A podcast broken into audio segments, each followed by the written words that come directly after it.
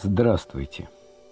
С вами Роман Перельштейн и Анатолий Боляев. Вы слушаете подкаст «Костер Померанца и Миркиной». Здравствуйте, друзья! Э, меня зовут Анатолий Боляев, и в прямом эфире э, у нас сейчас Мария Красницкая и Роман Перельштейн. Здравствуйте, Мария. Здравствуйте. Здравствуйте, э, Роман. Как вы поживаете? Что Очень... про интересного происходит? Поживаем хорошо. У нас все в порядке. Спасибо. Уже встреч... встречаем лето. Отлично. Оно уже Дождями. и в дверях, и в окне, и в душе, везде. Супер. Мария, как вы поживаете? А, не, не, не слышу. Сейчас, да, ага. у нас тут у нас гроза просто началась, и я немножко запаздываю. Но гроза... Прекрасно поживаем. Тоже у нас лето было с утра, вот сейчас похолодало.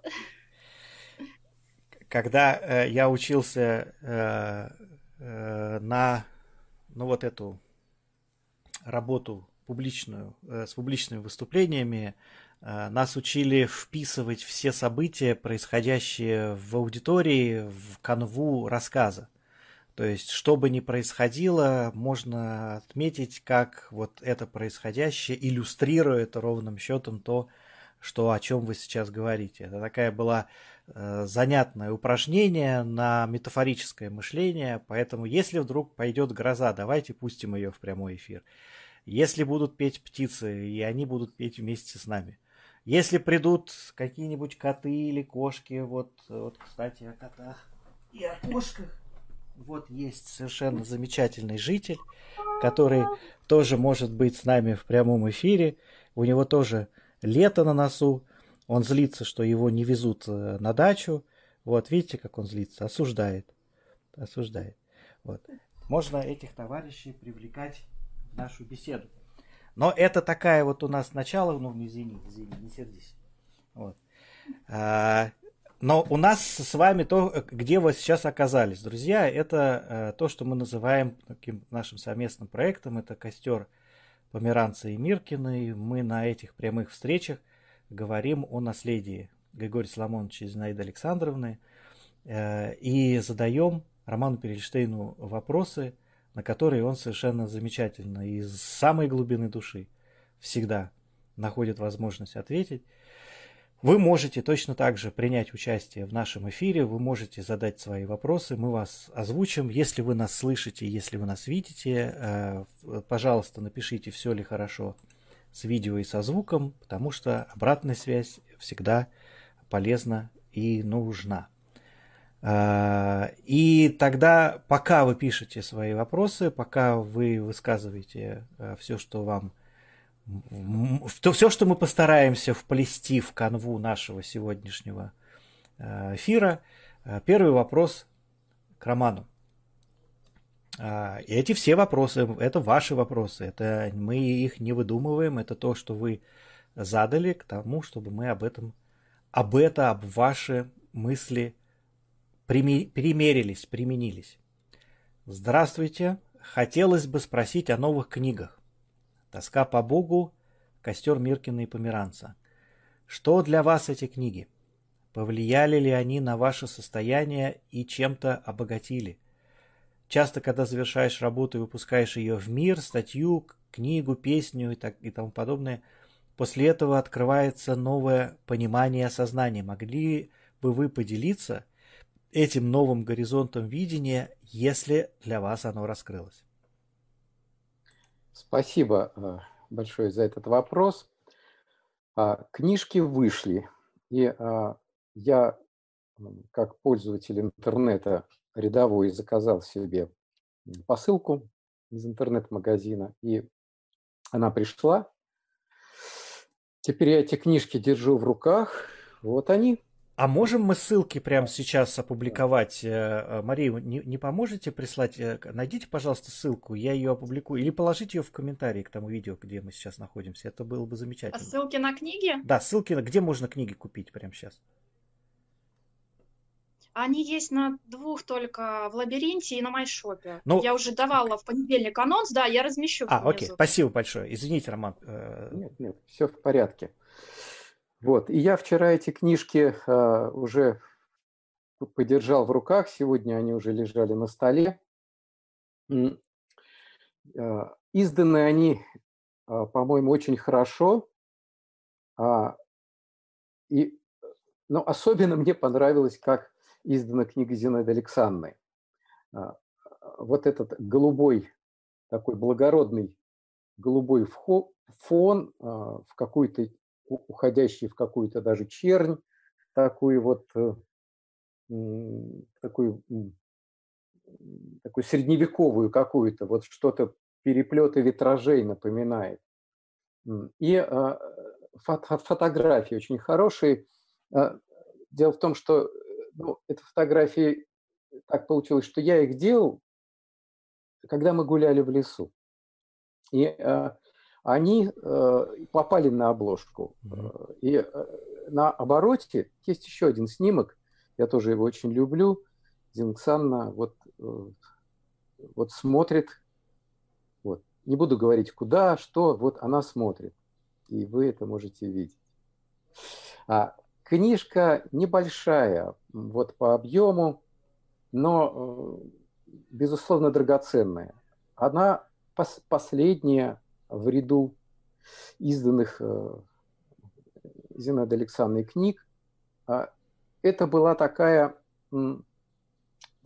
пачка э, статей, лекций, которая была перетянута тесьмой и лежала в тумбочке. Она сказала, вот это нужно опубликовать. И это вышло. Эта книга вышла, это состоялось. Поэтому э, можно сказать, что все а, рукописи Миркиной, стихи, лекции, эссе, на данный момент они изданы. Существует еще какой-то э, корпус текстов небольшой, а, который, возможно, мы еще издадим, а, посмотрим в каком виде и как. Но в целом все уже э, представлено и все уже на свет явлено. И э, вот немножко переводишь дух, потому что, э, ну вот это дело сделано. А книга «Костер» Померанца и Миркиной, в нее вошли э, эссеистика, угу. вошли лекции, прочитанные в музее, и вошли стихи, как и в книгу «Старая дорога», которая тоже посвящена творчеству Померанца и Миркиной. А,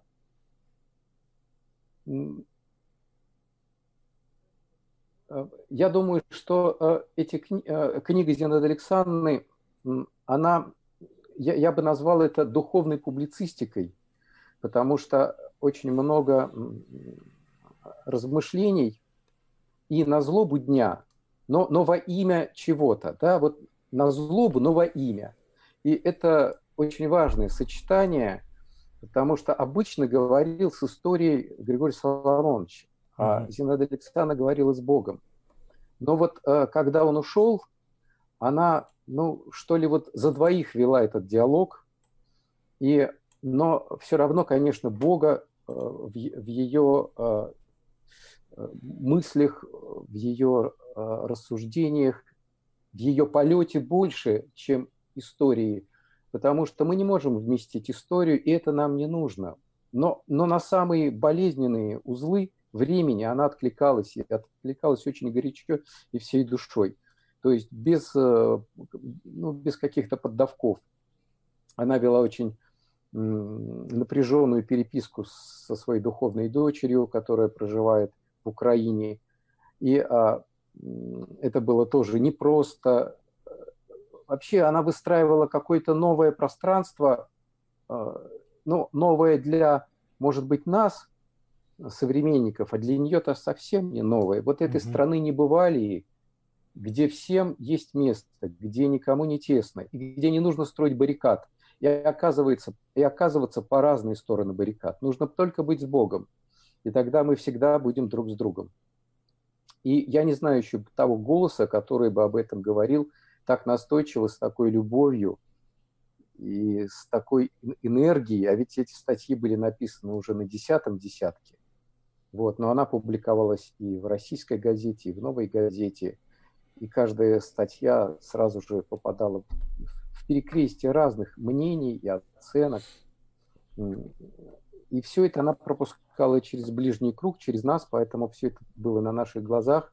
И она очень чутко всегда, очень внимательно прислушивалась к мнениям, к взглядам людей, близких ей по духу.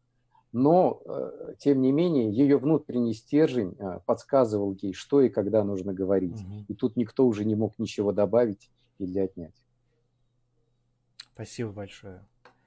Э, я считаю, что, ну, я считаю. Вообще это такое достойное дело, когда смыслы живут. Вот мы есть, потом нас нет. А смыслы, которые через нас пришли, они живы.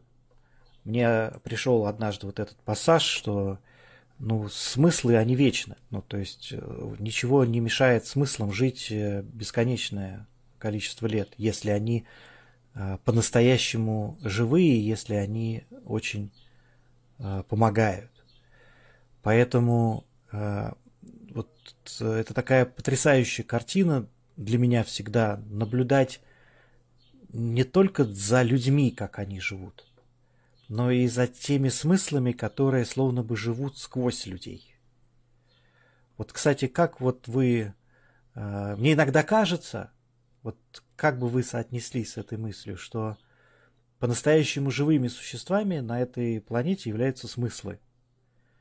И мы считаем собой всегда некий, некий жемчужин этих смыслов, которым нам, нам удалось э, собрать, э, нанизать на, на, на какую-то нить свою, э, пронести, э, подарить и эти смыслы живут потом очень долго, и они жили до нас, и они будут жить после нас. И когда я смотрю, словно бы вот так вот сверху на эту картину, переливистых, разноцветных, э, разнообразных, отражающихся друг в друге, преломляющихся друг в друге смыслов, облаками опутывающих, окружающих планету, и многим из них тысячи лет этим смыслом то вот такая картина мне очень нравится. Как вот вы соотнеслись с этим, Роман? А, я, если вы не возражаете, я разовью ваш образ да. жемчужин, а, ожерелья или вот этой угу. нити, которая пронизывает все эти камушки, все эти бусины. Угу. Мне тоже этот образ очень дорог, но я по-другому немножечко посмотрю на него. Угу. Вот те смыслы, о которых вы говорите, которые живут тысячелетиями, а, для меня, а, наверное, есть только один смысл. Что это за смысл? Вот действительно, есть эти бусины. Их много. Может быть, их 7 миллиардов, может быть, их 70 э, миллиардов. Неважно. Это люди, это звери, это деревья, цветы, это все творения Божьи. Им, им нет числа. И через все эти творения продернута одна нить, которая их соединяет. И в том месте, где эта нить продернута, там, там дырка, там пустота. И вот эта пустота является тем смыслом, ради которого мы живем. Той, той, той, той пользой, которой мы, собственно говоря, вот этой, этой нити можем оказать. Да, и мы являемся этим пространством, вот которое есть в этой бусине, проточенное пространство для нити. И мы являемся этой нитью, которая связует все живые существа. И когда мы являемся этой нитью, этим смыслом, то все хорошо. Тогда есть любовь, покой, радость. И нет барьеров между людьми. И нет концепций и идей, которые бы разделяли нас. А а если мы являемся только самой бусиной, вот этим плотным сгустком, это может mm-hmm. быть алмаз, это может быть э, галька, гранит, неважно, то тогда мы будем все время отгораживаться от других бусин, и говорить, что я вот такой, а, а ты такой. Есть бусина за мной, она может быть меня получше, а есть бусина передо мной, она может быть меня похуже. И пошло-поехало. Либо я возгордился, либо я в самоуничижение бросаюсь в другую крайность. На самом деле в нас драгоценно то, что нас всех соединяет. Вот эта незримая нить, которая нас связывает и через которую, как через русло, протекает жизнь. И мы являемся этой жизнью. И этой жизни урон нанести нельзя. И, эта жизнь, это, вот эта э, светоносная светящаяся сердцевина, живая сердцевина, и она, э, она прекрасна, гармонична и настолько тиха, что мы не можем ее расслышать в повседневности. Есть такой замечательный образ у одного учителя. Он говорит, что вот этот смысл, о котором, Анатолий, мы сейчас с вами ведем да. разговор, это все равно, что как скрипка в оркестре. То есть э, вы слышите оркестр и не слышите скрипку, но если вы дадите себе некоторый труд, вы можете вычленить именно э, струнный вот этот голос, именно скрипку. Вам не будет мешать другие инструменты. Не нужно затыкать рот фаготу, угу. не нужно завязывать э, барабанные палочки в узел. Пусть все звучит. Но вы же настроены на голос скрипки, и значит вы будете видеть вот эту сердцевину, эту нить, которая все соединяет. Поэтому не надо из оркестра ничего выбрасывать. Оно для чего-то нужно. Мы еще не знаем для чего. Пусть оно звучит, но нам важно слышать скрипку. А если дальше сделать еще шаг, может быть, нам важно слышать паузу между звуками. Может быть, нам важно слышать тишину в этой музыке. Это та же скрипка, это тот же смысл, это та же живая сердцевина. У нас есть э, комментарий э, на Фейсбуке. Э, здорово. Не уверен, что правильно прочту имя Лали Бурдули. Э, про дырочку, про пустоту в бусине ожерелья. Здорово. Откуда это? Это ваша метафора? Или где э, вы, вы это встретили? Ну, как? Нет, это, это моя метафора, да. Класс. Как, как сказочник сказочнику аплодирую. Шикарная совершенно метафора. Э, а, а, а вот опять же тоже позволю себе вопрос. А, а, как, как вы к Виктору Пелевину относитесь? А, это очень талантливый писатель. Я прочитал у него пару романов, но я не могу сказать, что это мой автор. А, хотя я не, не устаю поражаться его изобретательности, остроумию, но не совсем просто мое по душе. А, а, хотя очень уважаю и очень высоко ставлю как писатель я позволю себе некий хулиганский акт. Пелевин хулиган. Я, я тоже, мне не все вещи у него нравятся, но у него есть некоторые э, такие вот очень странные жемчужины. И у него в одном из романов э, герои разговаривают о буддизме, и один из них говорит, вообще в одном из монастырей, э, монастырей была очень были очень жесткие учителя, и всякий раз, когда э, люди спрашивали у них о сути буддизма, они отвечали ругательствами, что, дескать, не нужно такие вещи спрашивать, их нужно познавать. И они словно бы даже упражнялись в э, омерзительности тех ругательств, которые они э, людям, значит, отправляли их и, и чувствовать эти вещи. И однажды один из учителей сказал, что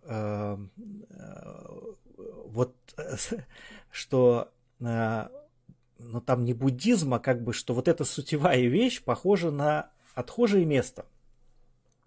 И когда его спросили, почему, он говорит, э, все отхожее место, все, весь ужас этого мира, вся совершеннейшая нечистота и все, что мы не любим, все это выстроено вокруг отверстия, которому ничто не угрожает. Оно, все, вся вот эта вот вокруг беда существует, по сути, только ради него. Но оно исключительно чисто, потому что его ничто не способно коснуться. Это очень хулиганская метафора. У Пелевина много таких грубых, я бы сказал, хулиганских метафор, но такое впечатление, что он словно бы говорит на одном языке с теми читателями, с которыми именно такие метафоры могут зайти это совершенно неуместно. Я вот я говорю, то есть это э, не, очень даже может быть разумно с моей стороны такие метафоры употреблять здесь, в этом в контексте. Но, но это внезапно очень э, про такую сутевую вещь. Говоря на языке тех людей, которые способны воспринимать такую тему, э, такие метафоры, он доносит очень очень-очень сутевые иногда моменты. Ну, эта метафора на самом деле очень хорошая. Это такое дзенское хулиганство. Да, да, да, да, да. И оно абсолютно в традиции. Оно не нарушает традицию вообще ни на шаг. А, да, я вспоминаю притчу, ну, несколько похожую, может быть, в чем-то. А, странствующий монах оказался вблизи монастыря и увидел деревянное изваяние Будды, голову. А он очень замерз. И он а, изрубил эту голову, бросил в костер и стал греться. Выходит настоятель храма, говорит, безумец, что ты делаешь, как ты посмел? И монах ему отвечает, ты э, думаешь о мертвом Будде и не заботишься о живом. Ну, да, вы понимаете. Вот. вот, поэтому э, это все так, да. А, а, дзен, он не гнушается ничем, он не делит на высокое и низкое. Для него все вот это единство, единое пространство. Или как у Чжуана Цзы есть такой замечательный образ э, э, называется ком, ком, ком бытия, великий ком бытия. То есть ком, в котором все. И вот обратите внимание, это тоже очень интересный момент. Э, европеец, человек Запада, он бы сказал сфера бытия, да? Ну, какая-то правильная угу. форма геометрическая. А Джоанзе говорит ком. Ком – это что-то бесформенное, в комок может свернуться кошка или собака. Да? Это ком глины, из которого можно сотворить мир. То есть в, в коме, а, а, у кома а, присутствует центр, но он плавающий, и мы его никогда не можем уловить и назвать. А в сфере центр очень четко заявлен, и он может э, становиться таким диктаторским, этим, mm-hmm. этот центр. Он mm-hmm. может становиться очень авторитарным. А попробуй найти авторитаризм в Коме. Этот центр будет всегда ускользать. То есть, ну, это, это два мировоззрения, это может быть тоже какая-то отдельная тема или какой-то разговор. Очень, нам, мне это очень тоже интересно, близко. Мне кажется, это любопытно. Да, замечательно. Спасибо большое. Э, есть у нас тоже еще комментарии в, на Фейсбуке, но хочется задать следующий вопрос из тех, которые мы э, заготовили. Э, добрый день, Роман. Скажите, если можно, когда и при каких обстоятельствах произошло сближение вас как ученика с читой учителей? Спасибо. Спасибо за вопрос. Э, э, вы, вы понимаете, это, это неизвестно, когда. Вот я сейчас что-нибудь скажу, и наверняка что-нибудь это будет не точно или, может быть, даже вообще вранье, потому что я могу, конечно, вспомнить какой-то день, какую-то ситуацию – они неизбежны, эти ситуации. Но на самом деле, э, когда ты рождаешься, когда ты вдруг понимаешь, что ты это ты, и когда у тебя открываются глаза, ты уже начинаешь искать, вот к чему, к чему прилепиться, ты уже начинаешь искать вот это самое настоящее, самое подлинное в твоей жизни. И эта встреча уже начинается тогда – и если нет у тебя этого ожидания, этой жажды, этих маленьких шагов, то ты никогда не, придешь никуда. А если говорить о формальной стороне, ну вот я пришел на семинар, это э, было в 2010 году. Угу. Это была очередная лекция. И я читал немножко, слышал об этих людях, но вживую не доводилось. И вот я пришел, сел, открыл глаза стал слушать. Все, я до сих пор сижу с открытыми глазами, слушаю. Больше ничего не происходило. Больше в моей жизни, на самом деле, ничего не происходило. Я пришел, стал слушать и все. А, и я остаюсь с ними. И мне кажется, я их всегда знал. Просто мы потерялись на какое-то время. И вот спустя много лет нашлись. Это как-то так вот проживается и переживается. Спасибо. Роман Максович, отвечая на вопрос о том, как вы присутствовали при творчестве озарениях, откровениях Зинаиды Александровны Миркины, вы сказали, что душа ваша родилась. Интересно, как у вас это произошло? Как произошло открытие сердца? Спасибо. Спасибо за такие глубокие вопросы. Как, как родилась душа? Я бы, знаете, начал, наверное, немножко издали.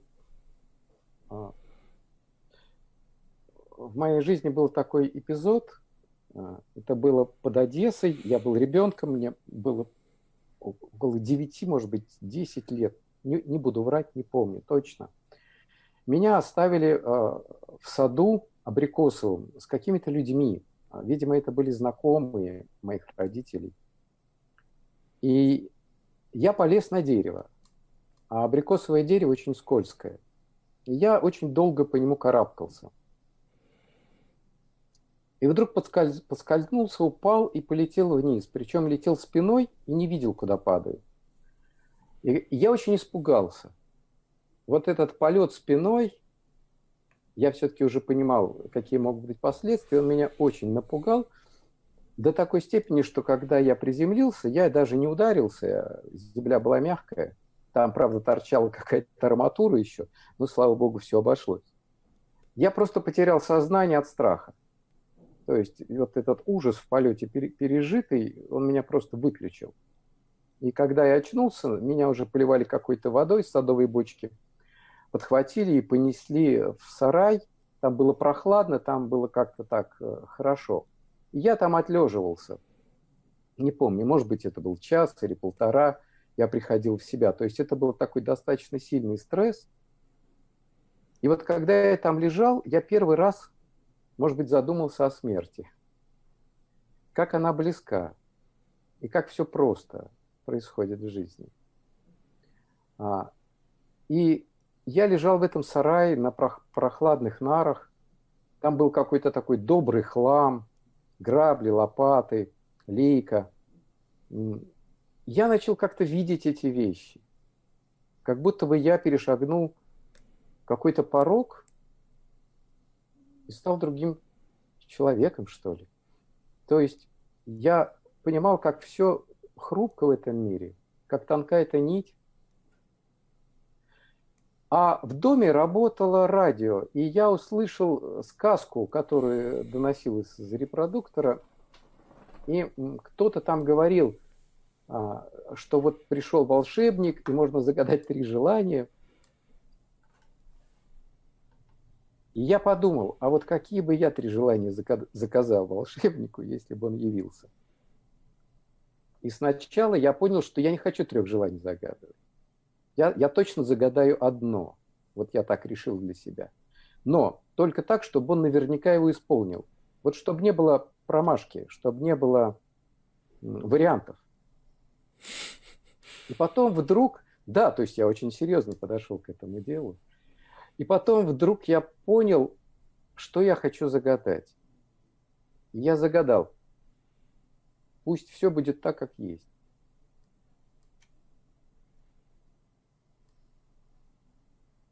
Это был какой-то такой момент, очень странный. Но вот волшебник до сих пор это желание исполняет. И ни разу не подвел.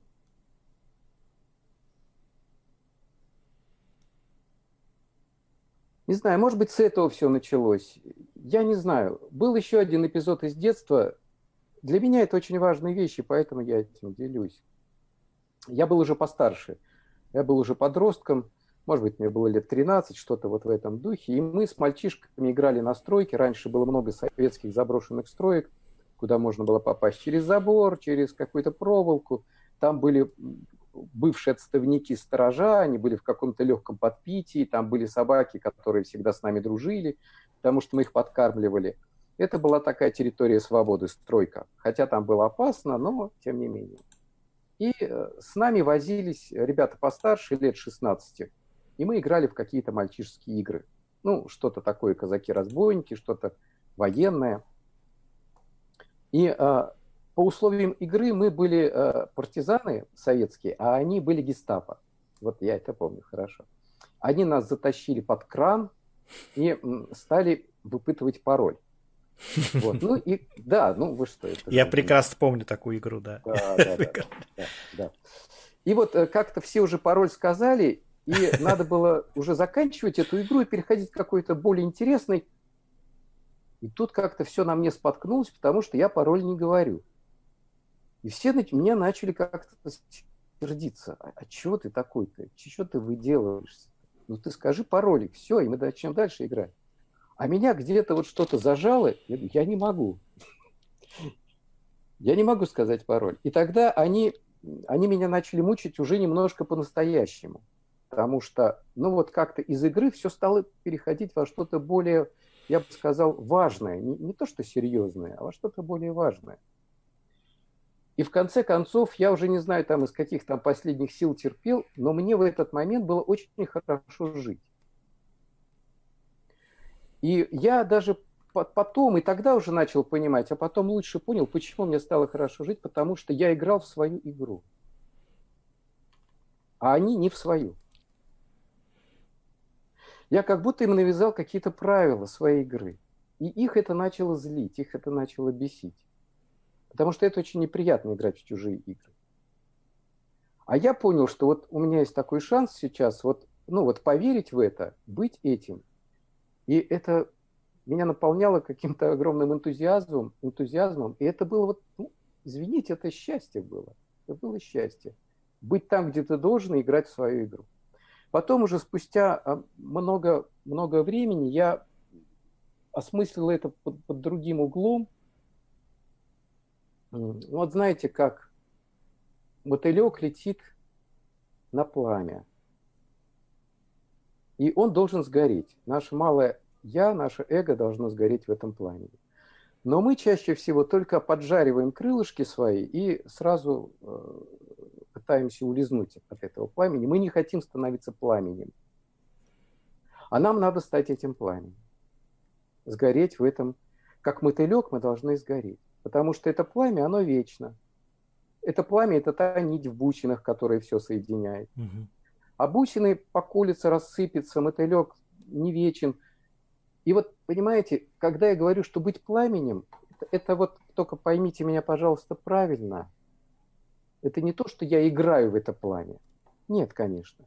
Но это вот быть вот там вот под тем краном, когда ты играешь в игру, и ты вот этот партизан, который ничего не говорит. Вот это быть этим пламенем. А, а все хотят, чтобы ты стал таким же мотыльком. И когда так получается, что мы, ну, с нами что-то происходит, мы меняемся, то и друзья, и близкие, и окружение, они не всегда это воспринимают с энтузиазмом. И иногда даже с некой э, скрытой агрессией, или даже, может быть, с открытой. А чем ты лучше? А почему ты хочешь быть другим? Будь мотыльком, играй в нашу игру. А ты говоришь, нет, есть пламя. Это какое-то детское упрямство, это какая-то дерзость, вот дерзость детского сердца. Нет, я пламя. Это очень важно. А, и, наконец, вот э, отвечая уже прямо на вопрос, который был задан, а, как, как произошло рождение души, я помню вечер, который был на даче у Зингсанны. А, это было на той самой даче, из которой она увидела сосну с тысячами солнц, с каплями, которые зажглись э, в лучах солнца, когда она увидела, что Творец этого мира совершенен. И она как раз в этой комнатке отдыхала, ну, после какого-то нашего большого разговора. А я был в промежуточной комнате веранде, где было очень много стекол с э, переплетами э, крестообразными, и было такой, был такой момент на закате, когда я находился один в этой комнате. И я вдруг начал видеть все таким, какое оно есть. Вот скатерть, вот какой-то рисунок, несложный, а, очень обычный. Вот торшер, он медный. А, вот э, есть э, абажур, он тряпичный. А вот за окном э, дождь идет, даже не идет, шелестит. Я вдруг слышу каждую каплю. Я, я вдыхаю воздух, я чувствую, как это происходит. Подо мной половицы, старые, стертые, со шляпками гвоздей, эти шляпки бликуют, там какое-то рифление на этих шляпках. Я все вижу, и мне ничего не хочется изменить. Мне ничего не хочется сделать лучше, потому что это просто невозможно. я понимаю, что если бы не этот торшер был, не эта ситуация, не в этой одежде я был бы одет, не это бы я съел на завтрак, то хуже бы тоже не было. То есть то, что есть, его нельзя сделать ни лучше, ни хуже. То есть это как влюбленность в то, что есть. И что не нужно менять, а нужно просто глубоко принять. И из этого глубокого приятия потом вырастут все наши действия, такие же несложные, простые и очень результативные, и очень гибкие. И, может быть, потому что Зингсан отдыхала в соседней комнате, я чувствовал какой-то тоже вот такой покой, который исходит оттуда. И покой во мне уже был очень глубоким. Все это сошлось вот в глубокое принятие того, что есть. Когда-то у э, Лескова я прочитал замечательный э, роман «Очерк Соборяне». Там есть такой замечательный персонаж Савелий Туберозов. И он возвращается домой к своей матушке, его распекло церковное начальство. Он возвращается и вдруг такие слова произносит. «И возблагодарил Господа, така устроившего, яко же есть». Это настолько замечательно – он поблагодарил Бога, который сделал так, как есть сейчас. Вот если вы способны любить то, что есть, то мы уже есть это пламя. И в этом пламени все вещи, они будут преображены, они будут обожжены. И все лишнее в этих вещах сгорит, а останется только их суть. То есть мы все равно будем действовать, мы не будем сидеть сложа руки, но наши действия будут наполнены каким-то тихим, высоким смыслом.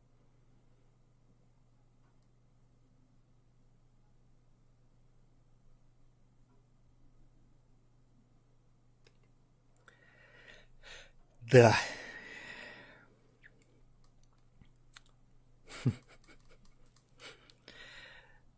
Э, вот эта таковость э, всего, это э, очень удивительный, интереснейший опыт. А, я, я волею э, ну, каких-то странных судеб, поскольку я занимаюсь э, вертикальным развитием, я занимаюсь взрослением взрослых, э, люди, представляя себе некую, некое человеческое величие, часто галлюцинирует себе сверхспособности. Соответственно, там люди будущего, они будут ходить сквозь стены, летать по небу, я знаю, там лечить наложением рук, жить по 400 лет, э, видеть насквозь, вот это все. А мои личные ощущения таковости приводят меня к такому потрясающему чувству всегда, вот эти тишайшие совершенно способ смотреть на цветы на окне и видеть цветы на окне, что ничего чудеснее нет вот этих цветов, выращенных и ухоженных руками женщины, которую я люблю. И что сам факт их вообще присутствия в моей жизни – это неописуемое чудо, и никаких других чудес мне не надо. Вы сейчас прекрасно говорите. Понимаете? А, но поскольку люди часто задают мне вопрос, ну вот, то есть, вот будут ли там наши какие-то там суперлюди там обладать суперспособностями, мне однажды родился такой текст, который я начал довольно провокационно, что вот я вам сейчас расскажу про суперспособность. Я всегда, например, знаю, когда я вхожу в дом, подъезд своего дома и нажимаю на кнопку лифта, я всегда точно знаю положение этого лифта. Я говорю в начале этого текста. И я скажу вам сейчас, я говорю, как управлять реальностью, как в точности узнать и быть всегда правым относительно того, где этот лифт находится. То есть, используя эту технику, вы будете в точности всегда правы относительно этого. Я говорю, вот эта техника. Вы подходите, готовитесь нажать на кнопку лифта и мысленно произносите. Я не знаю, находится ли лифт сейчас на первом этаже, или он приедет откуда-то повыше.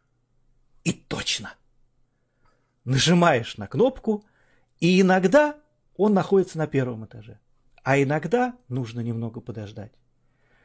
Но это было совершенно, от меня мурашки побежали. Точное предсказание, потому что я не знаю. И это незнание соответствует реальности в 100% случаев. И вот эта таковость этого мира, которая буквально, что мне, э, вот, вот, ну, вот, я не знаю, что тут еще добавить. Вот это, вот это восхитительная вещь. И нет ничего более чудесатия, ну, нет ничего чудесатия вот, вот, этого, э, вот этой способности позволить миру быть таким, какой он есть. И, и, и, и это, это во-первых. Во-вторых, самое, одно из самых великих чудес, которые я знаю, ну, это понимание между людьми. Настоящее понимание. Потому что обычно нам, мы произносим слова на одном и том же языке, и нам очень кажется, что мы понимаем друг друга, а на самом деле вообще нет. Абсолютно нет. Потому что каждое Божье Слово, которое мы произносим, или человечье Слово, мы интерпретируем через свой жизненный опыт, через все события, которые происходили с нами – и одно и то же слово означает 7 миллиардов или сколько на там, там 8 миллиардов значений, будучи отражено через каждого человека. И настоящее чудо, которое есть, это принять невозможность абсолютного понимания, тотальную одинокость нас, как непонимающих друг друга людей, и парадоксальным образом за этим принятием этого незнания и непонимания – найти возможность заботиться о цветах на подоконнике, о словах, сказанных другому человеку,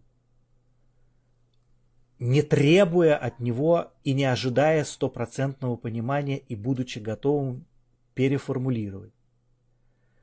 Заботьтесь о том, чтобы, услышав слова другого человека, как-то их понять поближе к тому, что сказал он или она – и вот это, э, вот это принятие, вот это чудо, когда я на, наконец понимаю, и когда я позволяю быть тем цветам, вот я на них смотрю, и вот они прекрасны. И вот когда закончится наш эфир, первое, что я сделаю, я подойду к своей любимой э, Валентине и, и поблагодарю ее за то, что у меня можно посмотреть на ее цветы, и это прекрасно. То, что я провожу эфиры вот из этой э, своей домашней студии и могу смотреть на эти цветы. И ничего чудесатее для меня в жизни прямо сейчас нет и не хочу. И не надо. И знать не знаю. Вот. И, и, и, и, и, Роман, я искренне от души благодарю вас, Марию, за возможность, за роскошь находиться в вашем обществе. Спасибо большое. Мы и, тоже. И это правда ценно, и это, это, это восхитительно. Спасибо огромное.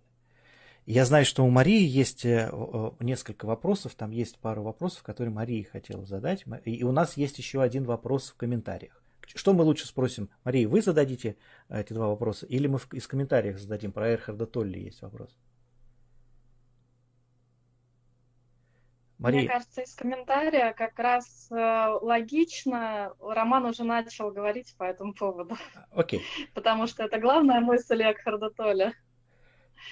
Надежда... Видно, что есть. Да, спасибо большое. А, Надежда Олефир спрашивает. Если возможно, рассказать немного, немного об Эрхарде Толле. Знайда Миркин упоминала его видеоинтервью. Мне очень близко его мировоззрение о присутствии в настоящем, что именно роман подчеркнул для себя. Спасибо. А, спасибо, Надежда, за этот вопрос. А, а, Экхарт Толли, современный мастер, современный учитель, которого Григорий Соломонович и Зенксана очень любили и читали. Я знаю, что в их доме есть книжка «Новая земля». Я думаю, что «Силу настоящего» они тоже читали. Но это вот две его основных э, работы. Есть еще пару книг, э, более маленьких, как, как mm-hmm. рукописи. А, а это все-таки основательные, э, основательные послания. Я очень люблю Экхарта Толли. А, а, я скажу, да, что самое главное, наверное, что важное. Я еще хочу поделиться вот каким наблюдением. Я не помню, несколько лет назад он приезжал в Москву, и он собрал огромный зал в 6 тысяч человек. И я э, не поленился, я пошел на эту встречу. И больше всего меня поразил не Экхарт Толли. Я его уже хорошо знал к тому времени, и читал его, и слушал его эфиры – меня поразили люди, которые были в этом зале. Я никогда не видел такого количества людей, которые бы так хорошо понимали друг друга без всяких слов. Я, вот я сел где-то там и начал слушать, не прислу, слушать, не прислушиваясь. Э, шли разные разговоры, бытовые, житейские, но было что-то в них, что не заслоняло главное. Вот есть, есть у э, философа русского Ильина такие замечательные слова. Он говорит, что такое пошлость. Я точно не процитирую. Пошло говорить не о главном, причем так говорить, как будто бы главного и не существует вовсе. Угу. Вот это очень интересное определение. Пошло говорить не о главном, но так говорить, как будто бы главного и вообще нет. Угу. Так вот, люди, которые были в этом зале, они могли говорить не о главном, но я чувствовал, что они его знают, что они к нему тянутся. И когда э, Толи был выведен на большой экран в этом зале, и я, я видел, что, что эти люди, они знакомы с ним. И потом, когда я спустился в гардероб, неважно, что он там говорил, это все в книжках. Когда люди спустились в гардероб, когда была большая очередь, когда бренчали номерками, обменивались какими-то впечатлениями, репликами, у меня было ощущение какого-то вот удивительного состояния вот общности. То есть это была ни в коем случае не толпа. Я не, не скажу, что это были единомышленники, но это были люди, вот, э, в, в, в которых светился какой-то один дух. Но он преломлялся в каждом по-разному. Для меня стояние в этой очереди было величайшим событием жизни. Потому что я видел, как это работает, я видел, как это живет в наших сердцах. Вот это его тихое послание, связанное с тем, что мы должны быть в настоящем моменте, что существует только Он. И если мы в настоящем моменте, нет места страданию, нет места нашим историям бесконечным, нет места нашим концепциям. А, по сути дела, то ли повторяет ну, почти все, что уже известно, что известно в Упанишадах, что известно в Даудадзине, там, у Марка Аврелия, да у кого угодно. Но он все это пропустил через себя и рассказал об этом, поведал очень простым, замечательно ясным языком. А, он сказал, например, такую вещь, тоже очень известную, но совершенно прекрасную – что у истинной любви нет противоположности. То есть, если вы действительно любите глубоко, ваша любовь в следующий момент не может смениться раздражением и гневным выпадом. Потому что если это происходит, то это не любовь, это зависимость, это аддикция. Если это любовь, то она не имеет своей противоположности. То есть вы не за что-то любите человека, а вы его любите просто так, потому что не любить не можете. Так же, как вы не можете не любить свою душу. И вот это, это действительно откровение. И а, это замечательный мастер. И я думаю, что если к нему прикасаться, к его творчеству, к его миропониманию, то лучше начинать с книги э, «Сила настоящего» и продолжить книгой «Новая земля». Это все про одно и то же.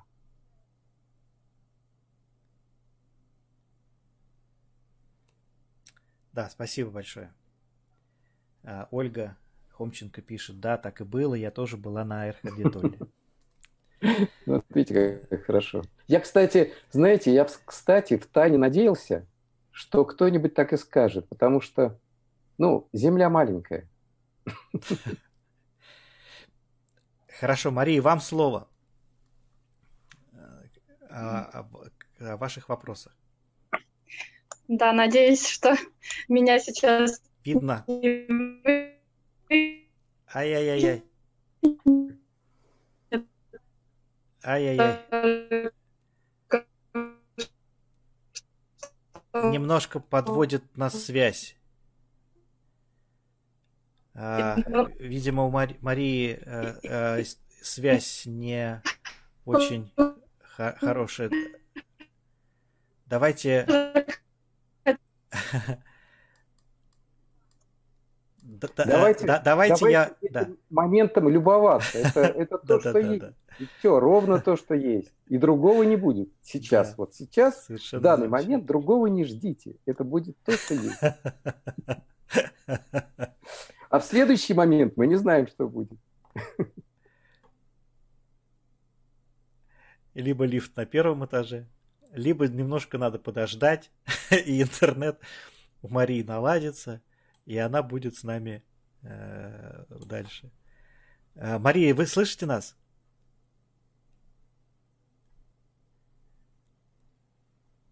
Ну, окей. Э, видимо, давайте я тогда задам эти пару вопросов.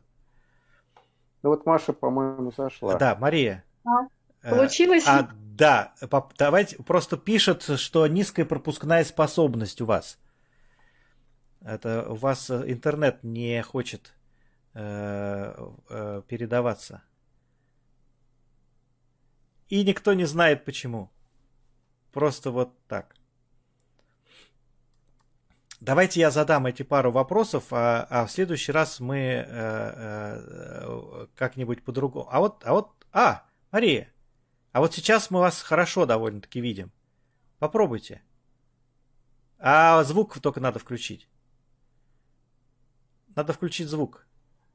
А, нет. И оно остановилось. Но у Марии восхитительная улыбка зато, смотрите. Да, да, это, это правда. Хорошо. Вот давай. вы, сейчас, да. вы сейчас были, Анатолий, в настоящем моменте, да? Вы да, увидели да, да, то, что иначе бы, может быть, не смогли.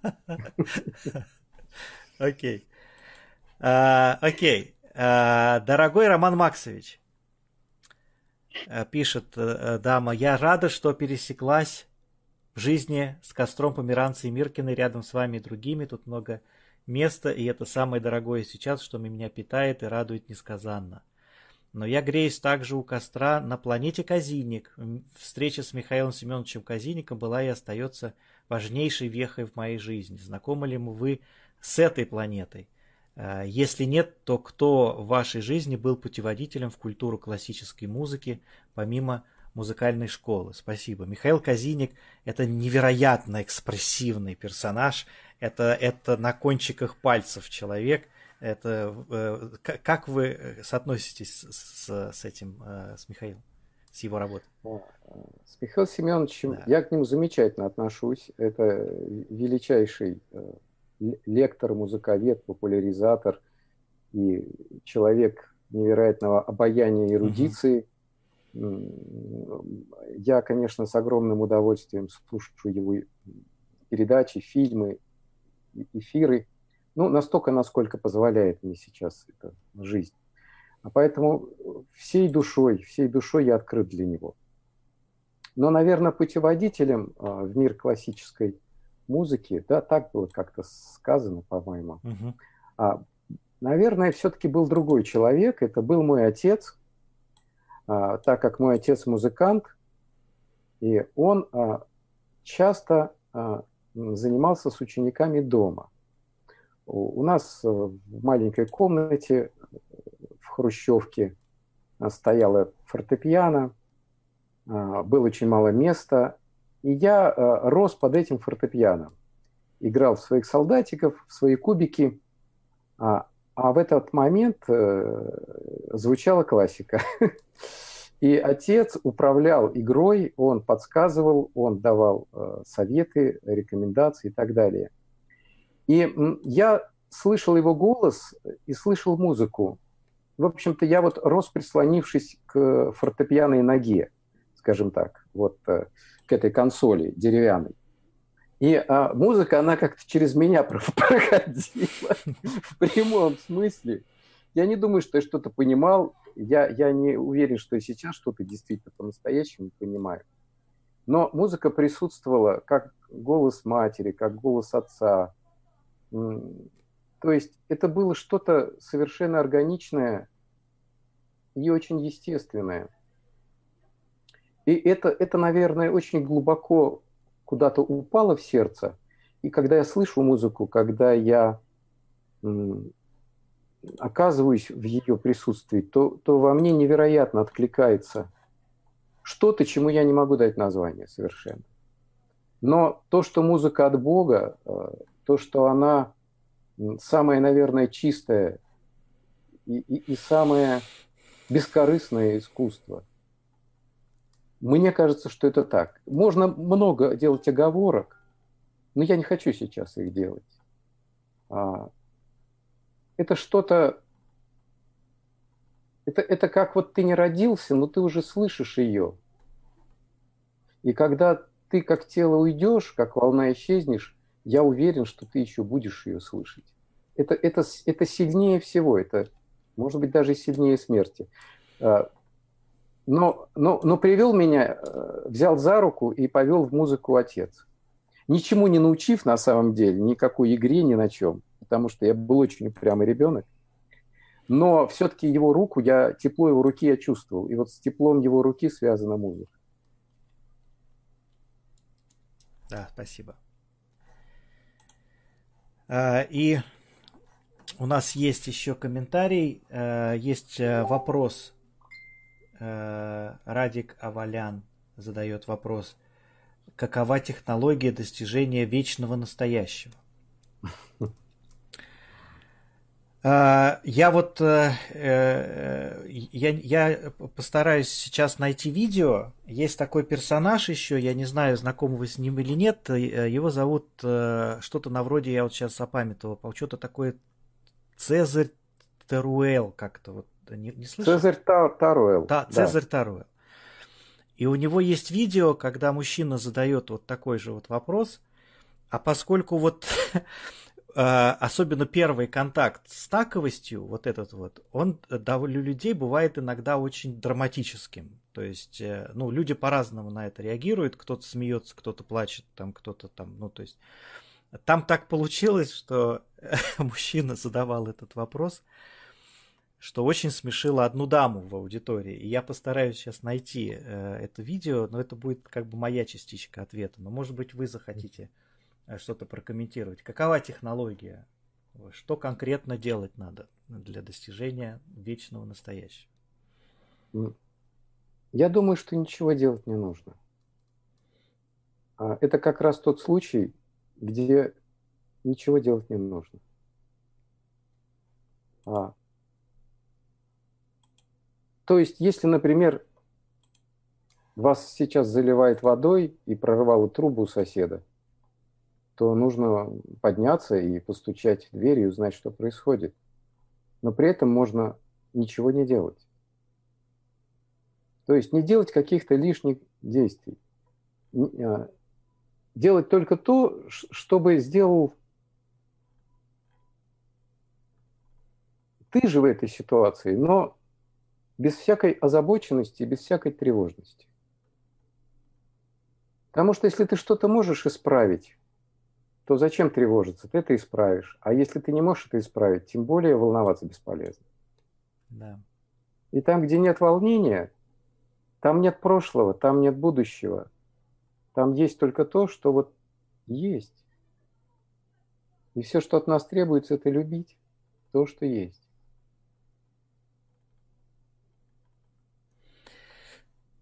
Да, спасибо большое. И заключительный вопрос у нас, у нас уже время на исходе.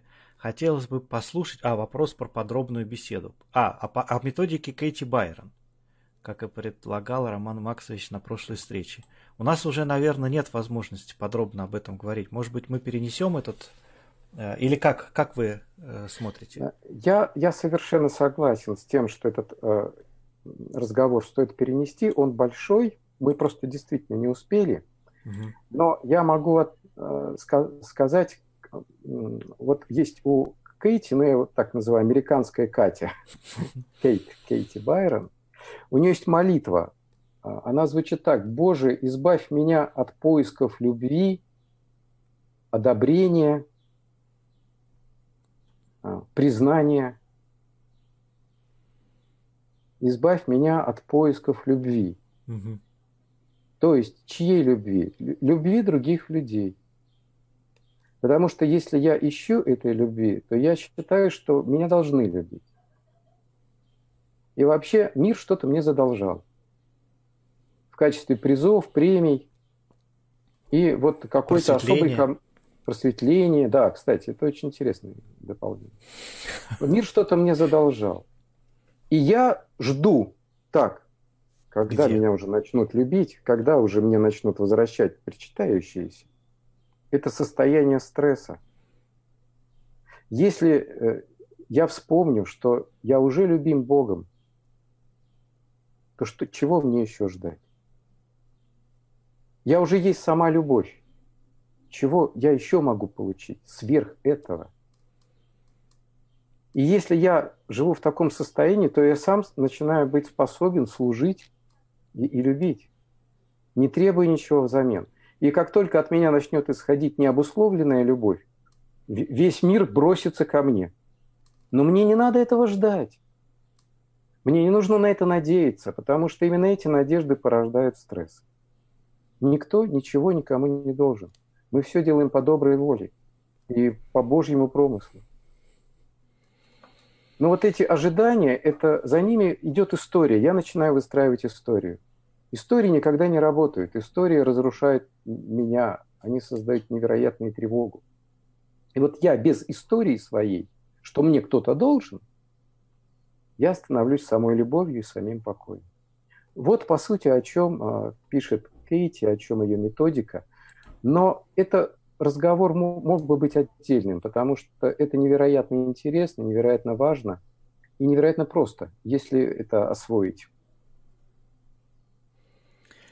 Роман, интересная какая такая струна у нас была, нить всей сегодняшней встречи, очень такая, на мой взгляд, совершенно осязаемая, и, и по крайней мере, у меня полное ощущение, что наши слова все, вот они нанизались на эту нить, и она звучит. Она такая, прям ее можно прислушаться, пропустить сквозь себя, как вот ту самую музыку, прислонившись к которой э, выросли. Э, прислонившись друг к другу, прислонившись к э, костру, погреясь у костра Померанца и Миркиной, вот такая получилась у нас очередная встреча. Мы сделаем еще. Приходите через неделю. Спасибо большое, Роман. Спасибо большое, спасибо Мария. Вам всем. Спасибо. Да. Спасибо, друзья. Будьте здоровы, берегите себя и своих близких. До свидания. До свидания. До свидания.